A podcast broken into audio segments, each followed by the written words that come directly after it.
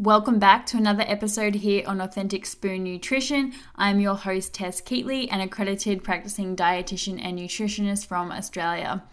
This podcast is for anyone who's interested in learning about nutrition, business for health professionals. As well, this year I'm changing things up and having authentic conversations with people who just really inspire me.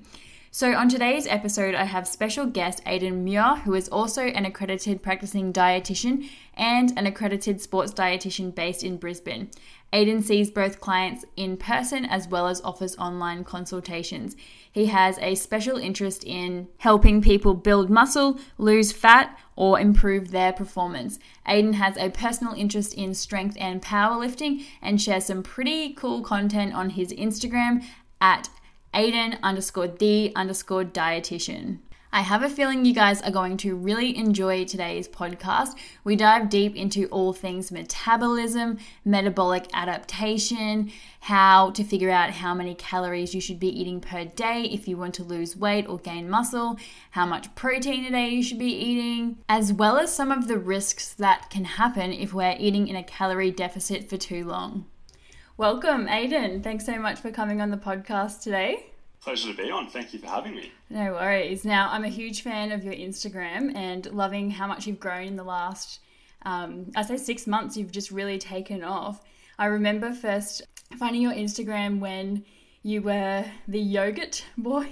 Was it Chobani? Yeah, always plugging Chobani. Yeah. yeah. and I was like, who is this guy? He must must love um, Chobani. There we go. So I guess my first question of the day is a little bit of an icebreaker is, and it's a hard one for foodies and dietitians, but if you had to eat any food for the rest of your life, what would it be and why? Um, I don't know. If I had to pick a meal, I'd go super basic in terms of chicken, broccoli, and brown rice. Yeah. Like that's just my go-to. Mm-hmm. Um, I even remember like even like at a time where I've been living out of home for like over a year, I was still making that as my go-to meal without like without adding flavor, like without adding herbs and spices. Like I was just having that. And then one day, like my housemates introduced me to like I think it was like lemon pepper or something like that. Mm. I was like, "You've introduced me to flavor. Like this is something like incredible.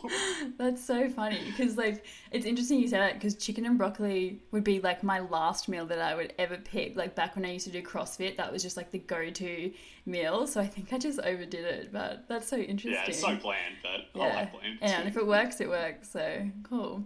All right, so let's start off. So tell us a little bit of, about your background. So you're obviously a dietitian. Um, so how did that all begin for you? Um, I suppose like the classic story. I feel like I tell this a lot, but it's basically I started as a really, really skinny kid. So I'm 92 kilos now at six foot tall, but I was originally at 70, 17 years old, I was 62 kilos at the same height. Um, and I'd always played sports. I'd always really loved sports, but there were certain sports I couldn't be good at due to that issue in terms of, like, say, rugby league. Like, no matter how hard I tried, there was no way I was going to be good at rugby league at that kind of way. So my passion originally started in terms of I got into the gym and I started lifting weights because I was like, oh yeah, that's going to solve the problem. I'm going to lift weights, I'm going to get jacked, and it's going to solve all my life's problems. it didn't work out that way. Like I actually lost weight, so I was like 67 kilos, and then I started lifting weights, and I lost weight and got down to 62. And I was like, what on earth is going on? Like something is wrong here. Um, obviously, did my googling, and I was like, oh, it must be my nutrition. That's the issue. Mm-hmm. Um, got onto some forums, like mostly bodybuilding related forums and like they're not the most like evidence-based source of nutrition, but like there was a few people on there who were pretty smart and like giving some good advice, and it kind of like clicked in my head. I was like, hang on, like there are smart people when it comes to nutrition. There is a lot to know, and it kind of led me down that rabbit hole of trying to learn as much as I could. I was already spending all my time reading about it, so then I was like, what should I go study at university? Might as well study what I'm interested in. So then I studied nutrition and dietetics at university, and it just gradually transitioned into what I'm doing now. Awesome. I feel like a lot of dietitians have that story where it was like maybe a personal story and then they started looking on, you know, Dr. Google and, you know, then they find nutrition and dietetics a good evidence based um, way of learning about nutrition. So, yeah, awesome. Hundred percent. Like it's all it's always stems from a personal interest yeah, for most people. I think definitely. I don't think I've ever met a dietitian who was like, yeah, I was just interested in food and then I went and studied it. But maybe someone listening might be like, Tess, that was me. So let us, let us know in the comments if that's like you. That. I'm like, can I trust you? Like, yeah. I'm sure there's, there's something. There's got to be something. I know. Sounds like a very um, calculated answer.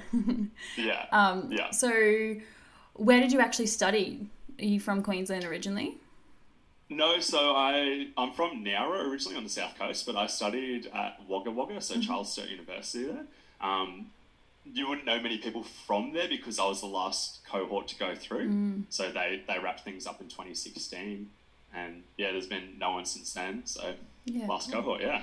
And what type of student were you? I always like asking people this question. Were you a good student or?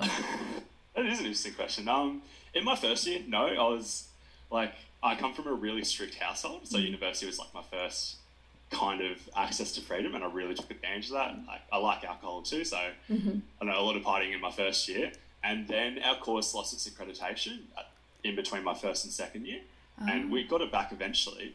But that was a big scare for me because I was like, oh, I've got to transfer into another course if I want to if I want to get a job at the end of this, and my grades weren't good enough. Like I was averaging somewhere between a pass and a credit, and to transfer to any other dietetics course, I needed at least a distinction average. So like that kind of scared me a bit. So from then, I really switched on and took things seriously, and I guess from there, it kind of like changed my entire personality to a certain degree. And I started taking that a lot more seriously. But then I also think that transition to like once I got into business and stuff like that, or into the workforce, I took that a lot more seriously than I had previously as well.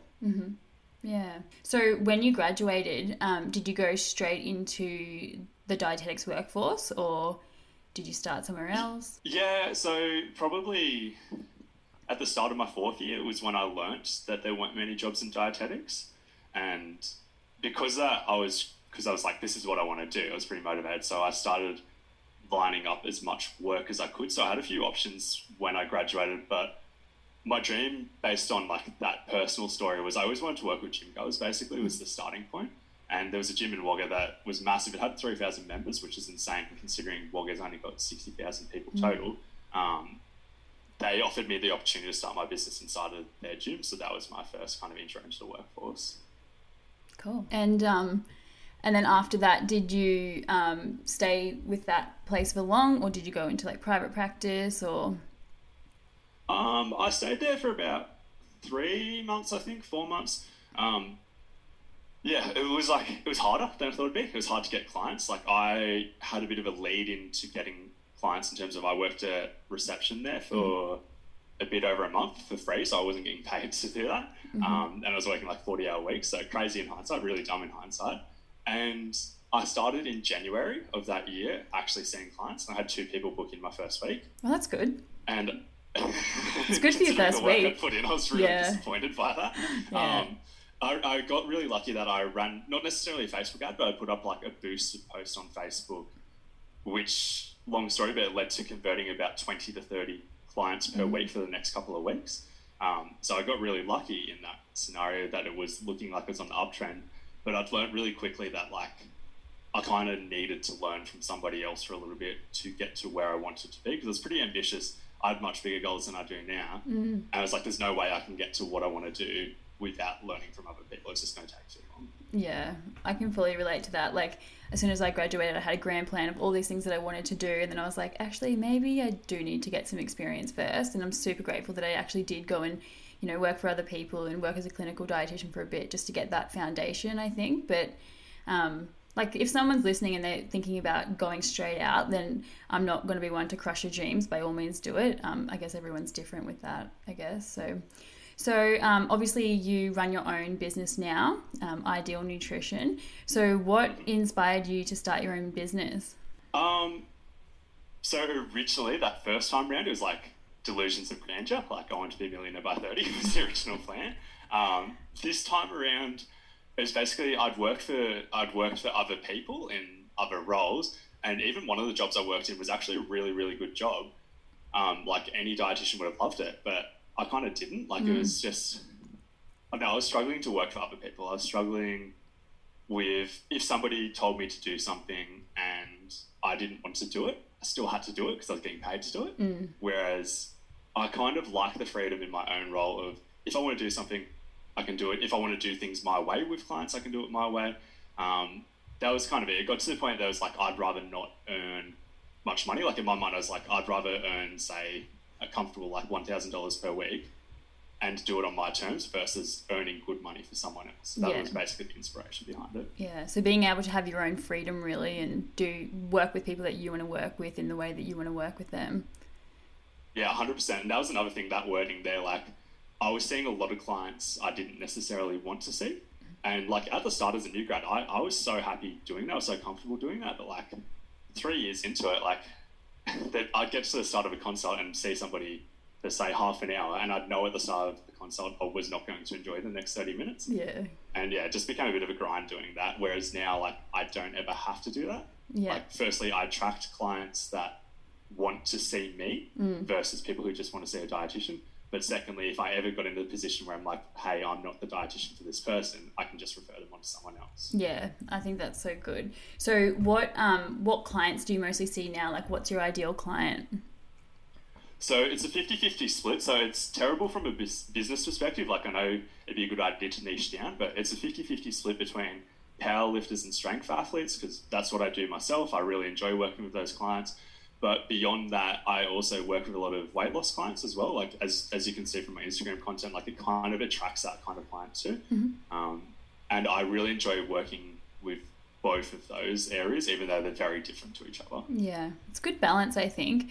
And do you mostly see males or females or a bit of a mix? Bit of a mix. Um, interesting stat, but 78% of my followers on Instagram are female. Oh, really? Never would have expected that until I saw the data myself. I was like, Jesus, okay. Um, but my, my client base is a 50 50 split, yeah. Yeah, wow. That's so interesting. I fully would have thought you would have had more of like a male dominant following. So, so did I. yeah, wow, that's interesting. Um, cool. So, what what would you say the hardest thing about running your own business is currently? Um, for me, like in particular, I find the hardest thing just like, I suppose everyone calls it like work life balance. Like in the past, I've worked a lot of hours, like say up to, I don't know, 60 plus hours a week. Um, when I first restarted the business and I've made the decision that I didn't want to work long hours, I was doing about 20 hours per week for quite an extended time frame. And as much as I loved that, I realized I wasn't getting professional satisfaction from it. Like the income per hour was, was good and like it was enough to live on, but I was just like, it wasn't getting me the goals I wanted to achieve. So I think that the difficult part for me is like making sure I've got enough work to do so it's at that 40 hours mark, but it's not consistently going over that because there's other things I want to do in life as well. Yeah, for sure. And I think that's hard too, especially. Um, oh, sorry, I forgot to ask you. When did you actually graduate? What Uh, 2016, December. yeah. Yeah, November 2016. Yeah. Yeah, so a few years out, and like, because I only graduated in 2019, and I'm still in that building phase, I guess. So it's really hard to switch off, and especially if you're someone who is Yeah. like has that business brain, and obviously we both have similar interest in you know wanting to kind of be successful long term. So it's really hard to say, okay, now you have to put down, like close your computer, like you know work's Yeah. over for the day especially while i work from home and so you do online consults as well as well as working Yeah, in, in online clinic consults, Yeah. yeah. um, so I guess when you started your business, did you have any like role models that you looked up to in the nutritional business space? Yeah, so originally, um, going back to those bodybuilding.com days, the forums, there was Alan Aragon, Layne Norton, and Eric Helms were some of the people I really looked up to. They have gone on to be very successful even now, like years down the line. Their brand has continued growing and stuff like that. Those are just some of the names that came to my mind in terms of people putting out good quality evidence based information in that kind of fitness space. Yeah. Um, and I've, I've always looked at them as like, they are so much smarter than I could ever hope to be.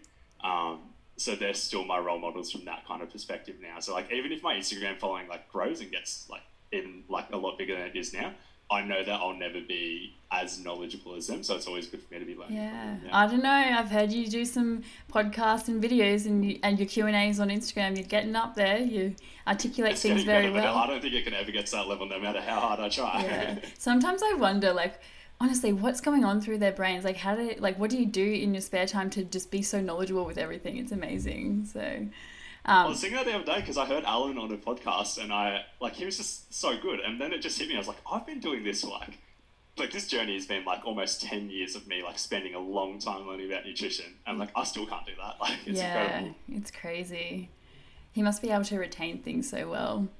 yeah for sure Um, so, do you have any advice for maybe new graduate dietitians or student student dietitians listening who want to start their own business? What's like the best advice you've been ever told? My biggest advice is get a mentor in some way, whether that is working for somebody else or getting a mentor, maybe paying for a business coach. I'm not sure I really recommend that, but that's an option too. Um, the reason for that is because no matter how hard you work, for you to figure stuff out, like figure stuff out for yourself, it can take a long time. Like little things like I spent so long as a new grad trying to figure out how to make a website, how to learn about SEO, um, all these kind of things. But then there's some basics like, say, working with Medicare clients and stuff like that. That's really common for a dietitian. But there's little things I didn't even think about because I didn't know any experienced dietitians. Like I didn't even think about like, say they might fax you their EPC form or something like that, or you've got to send a GP letter back. Um, I didn't even know how to write a GP letter. I didn't do one on placement or anything like that. Like little things like that. There was no way I could learn until I'd worked for somebody or had somebody explain it to me. Like you can figure it out yourself. It will just take a much, much longer time. And especially in that first year, like if you can kind of speed up that learning process after say like one year, like you'll know like 80% plus of what you're ever going to kind of know from that kind of perspective, I reckon. Whereas if you're doing it slowly, it can take so much longer to get to that point. Yeah, definitely. Work smarter, not harder. That's what I've learned. I still try and do sure. things by myself, and I'm like, oh, why am I doing this? I just need to outsource this. But I think it's hard yeah. sometimes, um, you know, letting someone else do things, especially like I really like doing things myself and learning how to do it. But then sometimes there's a point where you're just like, nah, okay, that's enough. That's enough. Um, I think too, also, you made a good point there about the mentor, and I think it's important to make sure that you get the right mentor in the field that you want to work in. So I actually yeah, had I, agree. I had two mentors for my grad year. So I had um, a mentor who was into consultancy, and then a mentor who was also in private practice. Um, so let's talk a little bit about nutrition. So I've been loving your weekly Instagram Q and A's. Um, they're fantastic, and I really like how kind of straight to the point you are, which is good. Like some you're just like no, and I'm like I love that. Like that's all you needed to say. But sometimes people just waffle on. Um, yeah. So what's kind of the most common requested question that you get asked? Yeah. So the easily the most common question I get is how do I figure out how many calories I need to eat to lose weight? Mm-hmm. Um, like I answer that pretty much every week, but there's so many like of that that I don't answer. Yeah, that'd be the question. Yeah. Yeah, I feel like that's what everyone wants to know as well. I guess which brings me to one of the questions I was going to ask you. So, um, obviously, I work in the weight loss space as well, and I get so many young girls, especially who jump on those body, um, what are they called? Sorry, nutrition calculators online to figure out their basal metabolic rate or BMR. And um, a lot of people think that they need to eat under their basal metabolic rate. So, yeah. can you explain the difference to the listeners about the basal metabolic rate and total daily energy expenditure? Because they're two different things, and which yeah. one should we be eating under on a weight loss yes. journey? So, basal metabolic rate is basically energy required for your body's basic functions. Pretty simple. When you word it like that, it makes this answer a lot easier um, your total daily energy expenditure is literally that it's your energy expenditure. If you eat the amount of calories that your total daily energy expenditure is, those are your maintenance calories. Those are the calories you'll maintain your weight on roughly.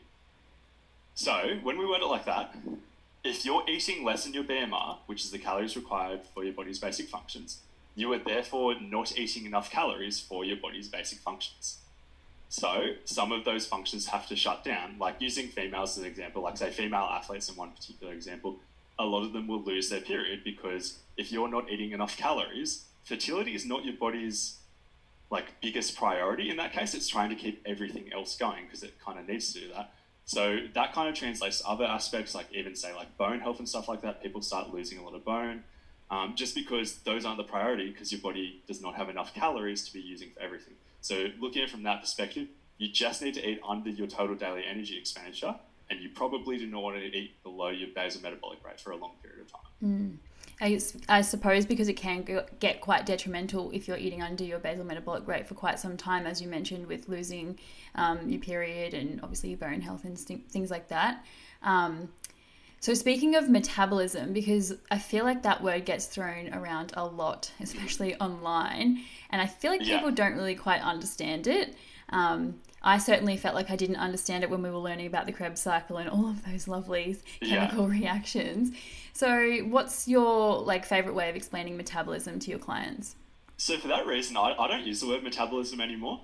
Um, I don't. I still haven't figured out the best way I want to explain it because I use the word total daily or the phrase total daily energy expenditure a mm. lot because I think that sums up what I'm trying to say. But it's a really like long way of saying it. Um, in terms of what the metabolism is, it's just basically all the body's chemical reactions. But it's such a difficult thing to define what it is and how it actually applies to people, which is why I don't use that anymore. And I either say maintenance calories or total daily energy expenditure. So I saw a video you did recently on your Q and A's, and you were talking about metabolic adaptation. So for the listeners, do you want to shed some light on that? Yeah, for sure. Um, it's something that I'm really, really passionate about because it makes a lot of it makes a lot of things in nutrition make more sense. So one thing people talk about often is metabolic damage or starvation mode in terms of if you eat too few calories, your body could stop losing weight. It's like a body's like self defense mechanism. That's not really true in reality. Like there is a few very very rare exceptions where that can happen, but what does happen instead is metabolic adaptation, or the way it's ty- it's kind of coined in like research studies is adaptive thermogenesis. Is basically where it is your body's defense mechanism, so to speak, in relation to eating lower calories. So what that could mean, the easiest example is like incidental movement. So when people eat more calories, they do more incidental movement. That could mean they're more likely to go for a walk or they might walk further or whatever. But it could also mean like fidgeting, moving their hands like I'm moving my hands when I'm talking right now, stuff like that. Um, really extreme examples of that is bodybuilders in the off season. If they do a video, like you say, they're like an influencer, they're moving all, o- all over the place because they've got higher calories.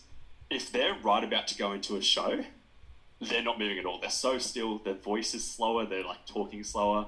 They're burning less calories. Um, and the extreme example I use of this, I don't like using it, but Parkinson's disease. Mm. It's basically like shaking all the time. Their calorie needs are so much higher because of that movement. Using just this one aspect out of so many things that change based on how many calories you consume, that sums up what we call non-exercise adaptive thermogenesis that adjusts a lot based on how many calories we consume. You consume more calories, you burn more calories through this. You consume less calories, you burn less calories through that. So, based on that, when you have been in a calorie deficit for a long period of time, the amount of calories that you're burning are progressively getting lower. When you go to a calorie surplus, your calorie burn goes up. So, metabolic damage doesn't necessarily exist in terms of something that lasts a long time because when you add calories, your calorie expenditure goes back up. So that's kind of how I define metabolic adaptation because it goes both ways. Yeah, yeah. So I suppose when you're working with strength athletes, or do you work with any um, bikini body? What are they called? Sorry. Uh, I yeah yeah. So physique athletes. Yeah, physique so athletes. I work with off-season ones. I work with them until they're like 12 weeks out is kind of my cutoff. 12 weeks out mm-hmm. from a show um, just because there's a few things I don't really want to be too involved with as the show gets closer, mm. um, just due to the nature of how hard you have to work to get that lean. Yeah, yeah, definitely. Um, so I suppose when people are in a calorie deficit, um, the hormone leptin, do you know much about what's happening to our leptin levels? Yeah, so leptin, basically, we could call it one of our hunger hormones, or more like accurately, one of our fullness hormones. So the more leptin you have, or the higher your leptin levels, the more full you're going to feel. It's basically the hormone that tells us to stop eating. Um, when you have been in a calorie deficit for an extended period of time, your leptin levels drop, which makes you hungrier.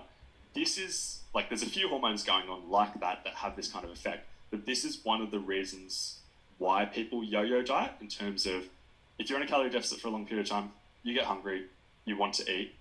Obviously, at some point, you're probably going to eat and then you end up eating more calories than planned. There's so much going on, but that's one of the big factors. Yeah. So do you do diet breaks with some of your clients then? Yeah, for sure. Yeah. So like in terms of what the literature shows, there's heaps of literature, or not heaps, there's a bit of literature on say like two weeks on, two weeks off, where the diet break is where people are eating at maintenance calories. Um, there's a little bit on three weeks on, one week off. I don't necessarily do it that frequently because if you think about it, that could potentially double how long it takes to get to the end result. Mm-hmm. Not exactly double, but it's going to slow the process down. Um, but I do implement diet breaks. If anyone's looking to lose, say, 10 plus kilos, um, I think you'd be very, very ambitious to think you're going to get there in a linear fashion. Mm. Um, and it's probably smarter to do a diet break to, firstly, kind of reverse that metabolic adaptation we're talking about, increase energy expenditure, and also increase leptin back close to the baseline so people aren't as hungry, as well as kind of the mental break from dieting as well. Yeah, definitely. I really liked what you said there about um, like progress isn't linear. I know a lot of my clients come to me and they think that you know once they stick to the meal plan for three weeks they'll have all of the results that they want but it's like long term small changes that um, will have a significant difference i reckon so so, um, for any guys and girls listening who really want to get jacked and get the gains, as you said earlier, yeah. what would be your best tips around this? Um, so the first one, if somebody's looking to gain size, the first kind of rule is like you need a calorie surplus. Like it is possible to gain muscle without a calorie surplus, but it's not the most efficient way to do it. And for some people, it isn't possible. Like if you're relatively well trained, it's probably not going to happen. Um, so you need a calorie surplus. That's the first kind of rule because you could do everything else right, but if you're not consuming enough calories, you're not going to grow. You're not going to gain size. Um, next step is consuming enough protein. So my kind of general rule is 1.6 to 2.2 grams per kilo, kilogram of body weight per day. Mm-hmm. Um, so you can do the maths on that for yourself. But basically, that's the general guidelines. In terms of how they came to that number in research, they basically found that 1.6 grams per kilogram body weight per day kind of covers pretty much everybody trying to optimize muscle gain. Mm-hmm. Um, and then they basically used the confidence interval to find the upper limit and they went to 2.2 from there. So using that logic, 1.6 covers most people, but it's a safe range. Going slightly above that 1.6 number doesn't have many or doesn't really have any downsides or most noticeable downsides. So using that logic, at least above 1.6, but that's kind of based on leanness as well. So if somebody has a lot of body fat, I'd scale the number down a little bit. If somebody's trying to get very shredded, I'd go up higher than that, or if they're very lean to start off with.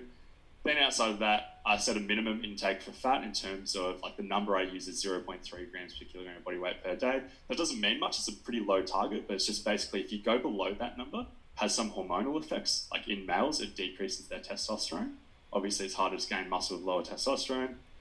Then I set kind of what I call a safe number, a bit higher than that, so 0.5 grams per kilogram body weight per day. And then anything above that is basically personal preference. Like if somebody wants a higher fat diet, we go down that route.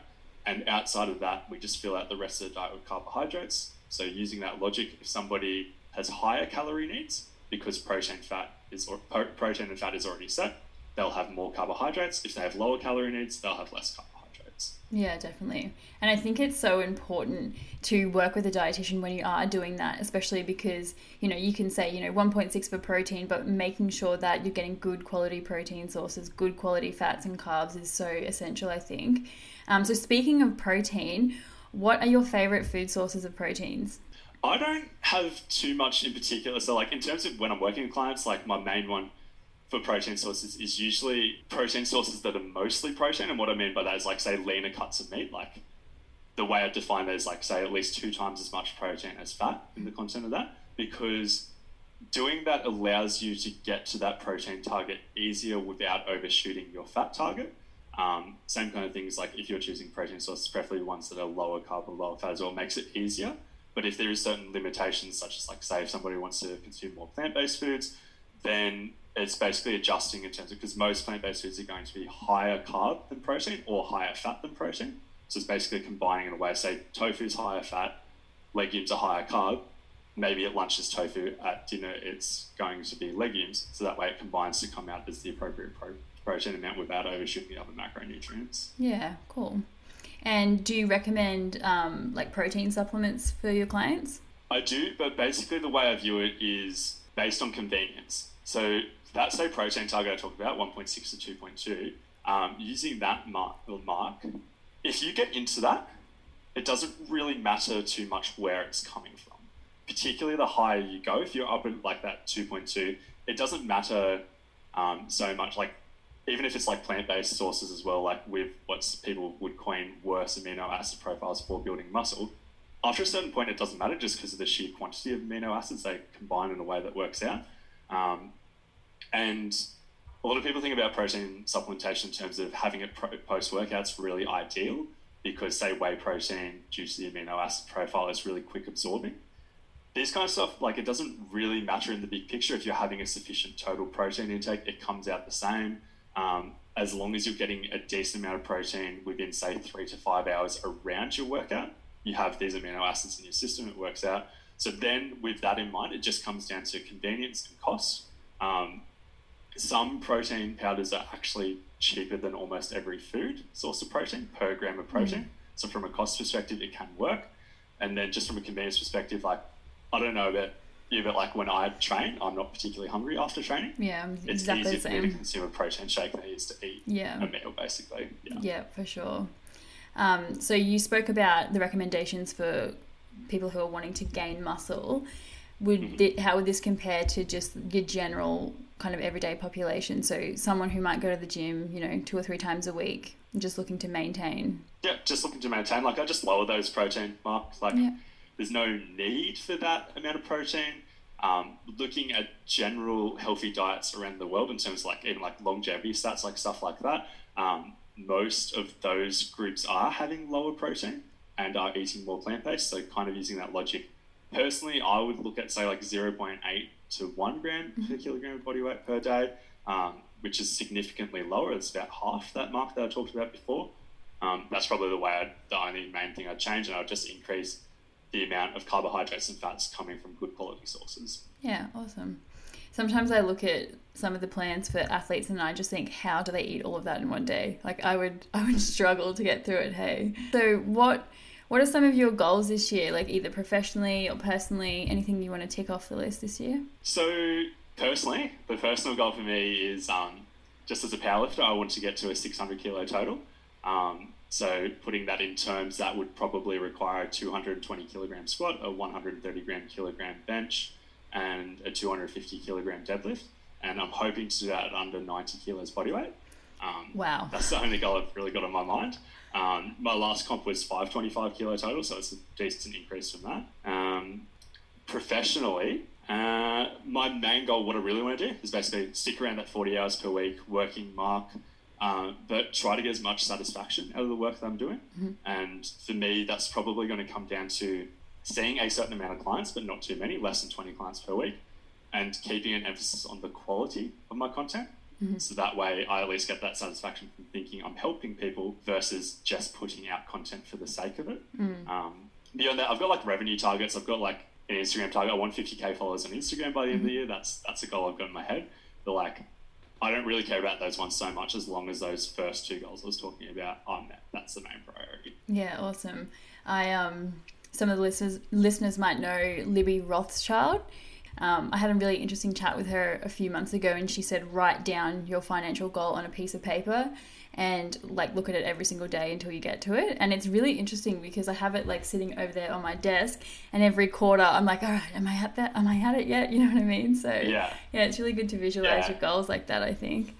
I, I set my one at the start of the year, and when like coronavirus started happening, like it, like the first day that gym shut, like my business like probably lost like 70% revenue mm. from that mark until like a certain point. Like it's picked up back now, it's better than ever. But that day, it really hit me hard. And it's like, I don't think I can hit my revenue goal. And yeah. I really got down about that. Um, and then the next day, I just like scrapped all my goals that were financial, Instagram growth, all of those things. And I felt instantly better. Um, but now that things are settled back down, I'm like, okay, it's time to work towards yeah. that. Yeah. I like, I when I originally left uni, I had a plan of like, all right, this is this is the dietitian I want to be, this is the work I want to do, and I had all of these goals. And then the way that my journey's gone, it's just I've got to be open to whatever comes my way these days. So I think it's important to goal set, but also have like an open mind with stuff as well, because you never yeah, know where right. you might end up. So where can we find you on Instagram? What's your Instagram handle?